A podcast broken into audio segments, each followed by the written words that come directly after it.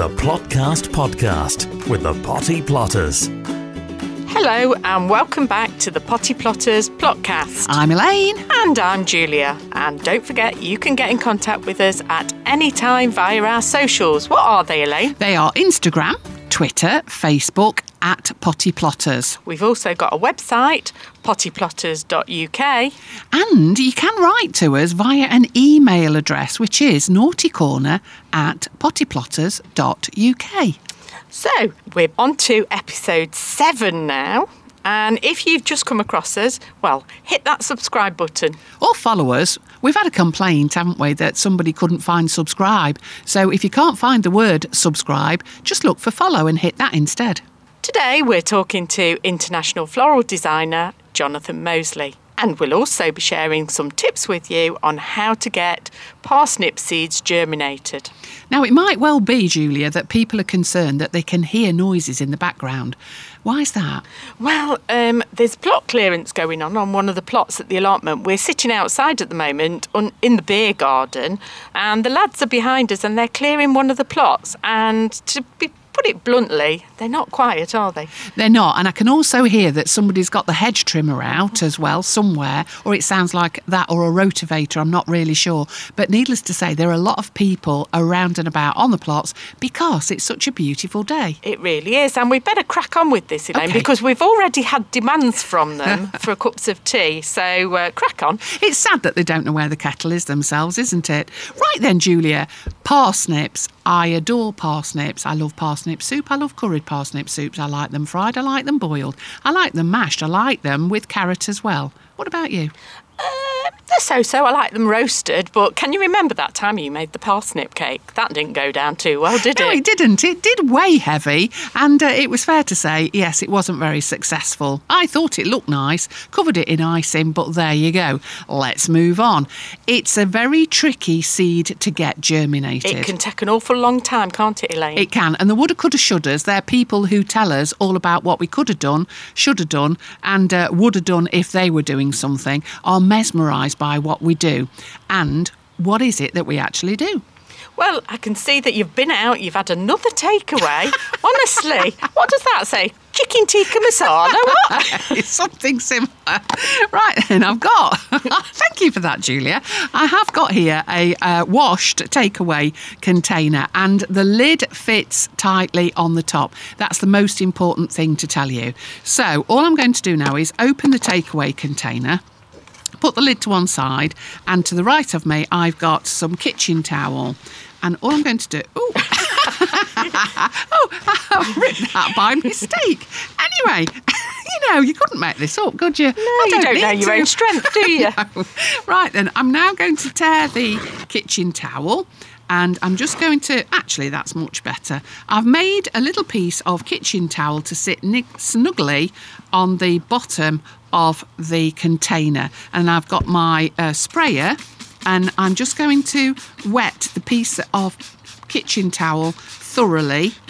Right, it's not absolutely soaking, Julia. I don't want it running with water, No. but it is well and truly wet. So I've turned it upside down. No water is coming out of it. You're surprised at that, aren't you? I can I tell am, by yeah. your face. I'm just thinking this is like the uh, the way we do the sweet peas, isn't it? That we did Yeah. in episode two. It certainly is. And parsnips. Right then, let me tell you, folks, parsnip seeds don't like to germinate. And the second thing is, we don't like to keep them because, generally speaking, they are only good as soon as you've opened them for that year. So don't think that you'll just do a few and then save them. It doesn't work like that. So you need to get rid of them all. Yeah, you get a lot in the packet, but you might as well share them with someone. Well, I'm telling you, Julia, because I'm reading the back of this packet, there's 250 seeds. And although I have told you that I love parsnips, 250 might be pushing it somewhat. so, the type that I'm going to do today for everybody is called white gem. I like it because they've got big shoulders. Bit like yourself. very similar.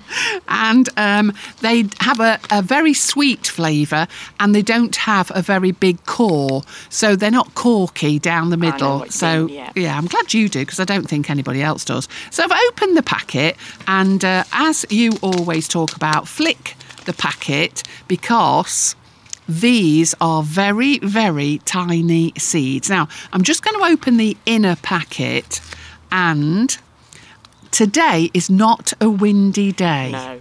Now, then, these are so tiny and so feather like that if you try to plant these and do this on a windy day, they'll be gone before they even touch the bottom of this container.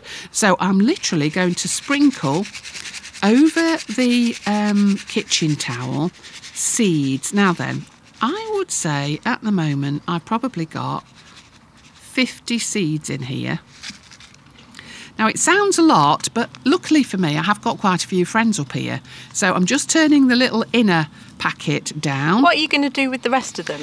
Right, I'll tell you, Julia. When we finish this podcast, I'm going to get all the other seeds out and I'm going to get the containers out of my shed.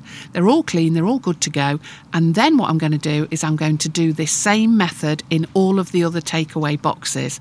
And then we're going to play a game called Pass the Parsnip. Oh, yeah, I love pass the parsnip. I love it too because all I'm going to do before we get that stage, I'm just going to wrap some, rip some more kitchen towel, make that fit, and I've put it over the top of the seeds. Spray it so it's wet again. And now is the important bit make sure that the lid clips too. Make sure it fits tightly. And then what I'm going to do is I'm going to take it home and leave it on the windowsill together with everything else that's on there at the moment. And Heading for divorce, are we already? it happens every year at the same time. The important thing to do is to make sure that the light can get in the top of this box. Watch what happens, and after about 14 days, they do take longer than the sweet peas, you'll find that they start to germinate. The shoots will actually start to appear, as do the roots as well. It's a quick fire method and it's a short fire method of germination of some of the hardest seeds that we use on the allotment. Yeah, because they can take up to about four to six weeks, can't they? And if you're just sitting there watching them, trying to wait for them to come out, they're not necessarily going to turn up to start off with. You don't necessarily know what's going to be a weed and the, and the seed that you should be looking for. So it's a great way of getting ahead of the game, isn't it? Definitely, and, yeah. And we have converted the woulda, shoulda, couldas. We have. And they uh, come asking for the parcel quite frequently. And where will you put them on your plot? Um, I've got a raised bed, and the raised bed itself, I've actually put loads of new sand in it, and I've raked it already through. So they like a sandy bed. They don't like a, a claggy clay soil base. So that's what I'm going to do. But that will be in a few weeks' time when these have actually germinated. And have you put any um, fertiliser or anything in Never your bed? ever do you put fertiliser the area that you're going to put parsnips because they'll fork. F O R K. And that's not a good thing. What I want is a straight, long, I was going to say bottom, but that doesn't sound right, but a root. I like a long white root, and that is your ideal parsnip. So they don't have to fight with any clay, any boulders, or any rocks. Oh, perfect parsnips. Lovely. The Plotcast Podcast with the Potty Plotters. So we've had some questions in Elaine, and we've got one here from a new listener who's also a new plot holder, and she's saying that she's had a delivery of horse muck. Ooh, we love horse muck, don't we? do. Anyway, she said it's been delivered, but it's nice and fresh. so, no. and she's asking how long she should leave it to rot down for. Right, well, what I would do is I would cover it. So I'd put it in a big pile and then I would cover it. If you've got some tarpaulin or something similar, most people have got them on the allotments, and then just cover it and I would leave it. And I would leave it for at least up to a year. That way it kills off all of the weeds that the horse has passed through, and uh, they're the things that you don't want on your plot. No, and we've got some beautiful stuff on our plot now. It slices through just like a cake, doesn't it? Fruit cake, I would say, because there's a few lumpy bits in it, Julia. And worms. Right, I've had a, a, a one come through. It's on social media thingy, you know what that's all about. Didn't know you could do that. I didn't either, but it's here, and it said, uh, "I wondered if you were around and if you could tell me all about planting rhubarb." Rhubarb, Sue. Sue, what we need you to do is to go backwards and listen to our podcast that was number two. And that's all about rhubarb. And if you want any, I can tell you that I have got some crowns. Obviously, not for the um, the royal type. Is that for when you uh, dress up? Obviously. for May the 6th. But we have got some crowns. That's not a problem. If you come over to our allotments, I can give you a crown of rhubarb. Oh, that's very kind of you. I can be. Yeah. Contact the Potty Plotters anytime on Facebook, Twitter, and Instagram at Potty Plotters or email naughtycorner at pottyplotters.uk.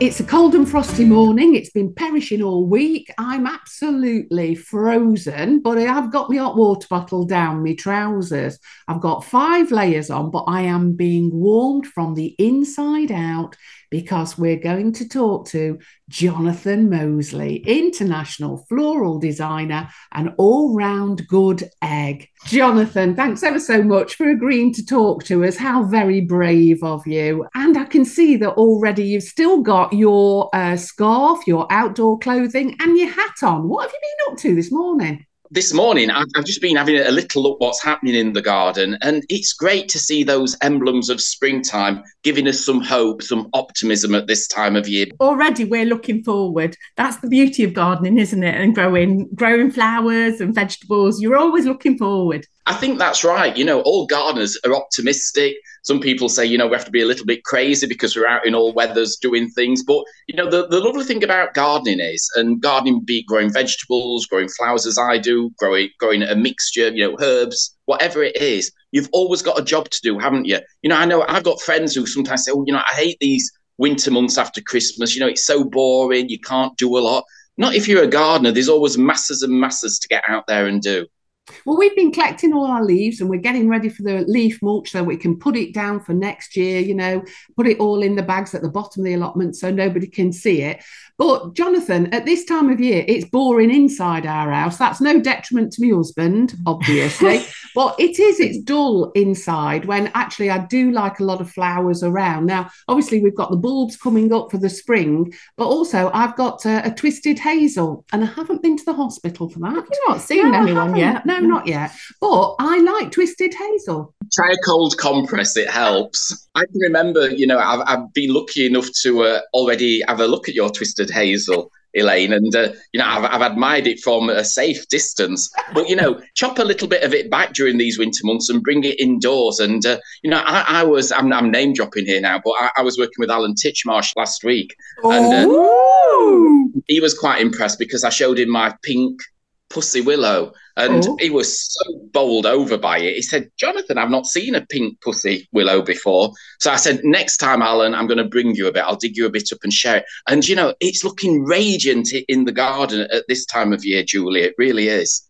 That's marvellous. Have you ever waxed an amaryllis? Because Elaine's very much into waxing hers at the moment. I'm a bit of an au natural boy. I, I try and oh. stay away from waxing. Um, but I, I, don't know. I'm not sure I like to see those bulbs covered in wax because I don't know. To me, it just seems a little bit wrong. It's like they, they're not getting those nutrients that the soil gives, or they look a bit like, you know, somebody who's not remembered to get dressed in the morning, I think. And, you know, I don't, I don't really think I like them. But saying that, I'm a hypocrite, you know, Elaine, because on my kitchen windowsill, I've got a, a Victorian reproduction glass hyacinth vase and a hyacinth growing in there. But I like that because I can see its roots, and uh, you know that's been done for for years, hasn't it? It's harking yeah. back to history a little bit.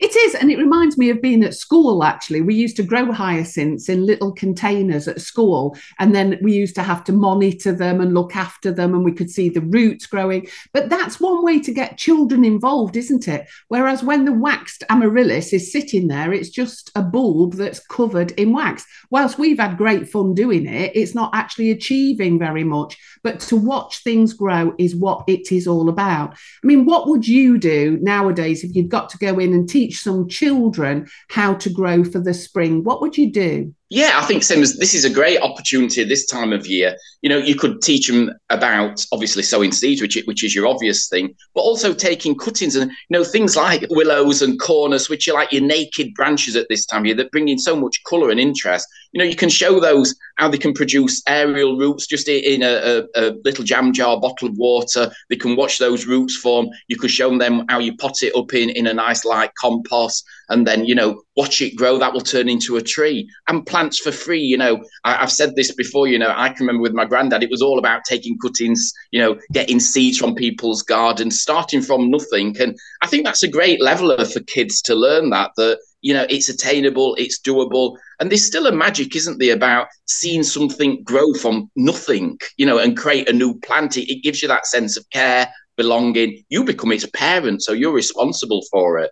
And you are excited as we get excited when we talk about growing seeds. Do you actually grow anything yourself from seed? Give me a seed catalogue and, and I'm anybody's. You know, I'm a dead cheap date, really. And it just cheers you up, doesn't it? But I have yeah. to really restrict myself with seed catalogues because I get overexcited. I order so many of the blasted things. And then I'm seeded out. You know, I've got all these things and I'm thinking, I've not got a big enough greenhouse, I've not got a big enough garden. But yeah, I do grow a lot from seed. So, as you're sowing, are you always thinking about what you're going to turn it into? Where does the inspiration come from to do the bouquets yeah. and all the demonst- you know, the demonstration stuff that you do? Do you wake up in the morning and and have a plan, or do you just go into the garden and grab things and think that looks marvelous today? There is obviously like anything this forward planning. So when I am buying my seeds and getting my plants, then it's thinking, oh, you know, what yield will I get from that? What time of year is it going to be at its best? Does it tie in with the time when I'm at, you know, the big flower shows so I can use it there and promote it and talk about it? But also there's that selfish indulgence side where you just grow things for you as well, because there's certain things that you just love growing. And, you know, there's some plants that I have to have every year because they're my favourites. And yeah, they're good from a floriferous. That's a good word, isn't it? Ooh, um, that's a long word. Write that down, Elaine. well, if I could spell it. But uh, I, I think, you know, inspiration to me comes from nature. And this time of year, even though it's a bit barren out there, and we've certainly had some really cold, frosty days, haven't we? The countryside's still been looking wonderful, really. And, you know, even our cityscapes, you know, inner cities, parks, you know, just looking at other people's front gardens. There's so much to enjoy. You had a fantastic year, 2022. It was absolutely boiling, but you were out and about. What was your favourite thing that you created last year? Because there's so many when we look on social media, Jonathan. You were everywhere. Oh, uh, yeah, another busy year and a great year to sort of back out there after all that COVID time of being locked down. I think my biggest achievement last year, Elaine, was keeping everything turgid. In, in, that sort of intense heat, it was really, you know, quite a challenge working with flowers, which are obviously a perishable item. But some of those temperatures were so excessive, things were just wilting in front of your eyes. So, it, you know, it, I think although it was a great year, I think it was probably my most challenging year from a, yeah. a practical point of view to keep our flowers going on and keep them living, you know, to, to the best. Uh, what, what do I enjoy doing most? That's always an hard thing, really, because I enjoy so much of it. I think I enjoyed sort of the Malvern Spring Show where I did three outdoor installations there. I enjoyed that. And I created a, a, a, wonderful big crown for Malvern Autumn Show, which was all covered in berries and fruits and things. And that was a really lovely thing to do because, you know, it was a funny old year last year, wasn't it? Quite an emotional year for, for, for all of us in so many different ways, and uh, a time of living through momentous change, making history. Yeah. Now, Jonathan, I don't know if you're aware, but we we're coming to see you. Uh, we're not stalking you or anything, although Elaine would like your diary so we can pencil you in and follow you around. But uh, on on April the fifth, you're doing a demo for cancer research, aren't you? What else have you got planned? Oh, fantastic. Well, I'm so glad you're coming to see me. I had already been warned about that. So I think we've got additional security on that day just in case. but uh, I'm not living life on the road and, you know, doing all the. Uh, events up and down the country. But it, it's an organising time, and you know, getting getting everything booked in, everything planned. It's talking to all the shows, getting things ready for all those that are coming up. But also, you know, for for local on a local level, getting my website up to date with all the flower workshops, the flower school classes, all that type of thing. So, you know, my head's in sort of Easter mode and the fluffy chicks and eggs and all that type of mm. scenario. So good luck, Jonathan. I hope nothing goes floppy this year. You know, we were inundated with floppiness because we were so dry on the allotments, lack of water. But this year we've got more water barrels, so we hope that we'll be well and truly wet through. I think you know what? I think this year will be the absolute opposite, and we'll all end up dripping. Thanks for listening, everybody, and most importantly, thanks too for Jonathan Moseley for helping us with our podcasts. If you've enjoyed what you've heard, don't forget you can contact us on social media, On Instagram, Twitter, and Facebook at Potty Plotters. website, which is pottyplotters.uk. And you can email us at naughtycorner at pottyplotters.uk. Coming up in the next episode, we've got Rob Smith, who is the face of Veg, and we've also been having a chat with Will Murray, who we met at Chelsea last year. Coming up on the podcast with the Potty Plotters. It was amazing. It was just that inspiration that I needed watching him. It just showed you sort of like how it was. Actually, it's sitting in a client's garden at the moment where I've left it behind, but um, hopefully it's still safe. So should be sitting in my shed. Don't forget to subscribe so you don't miss a thing. So until then, it's bye for now. And if you want to know anything, well, give Monty Don a ring. He might not answer though, so you might as well contact us because we'll give you an answer, won't we? Well, yeah. might not like it. The Plotcast Podcast with the Potty Plotters is an Amberland Media production.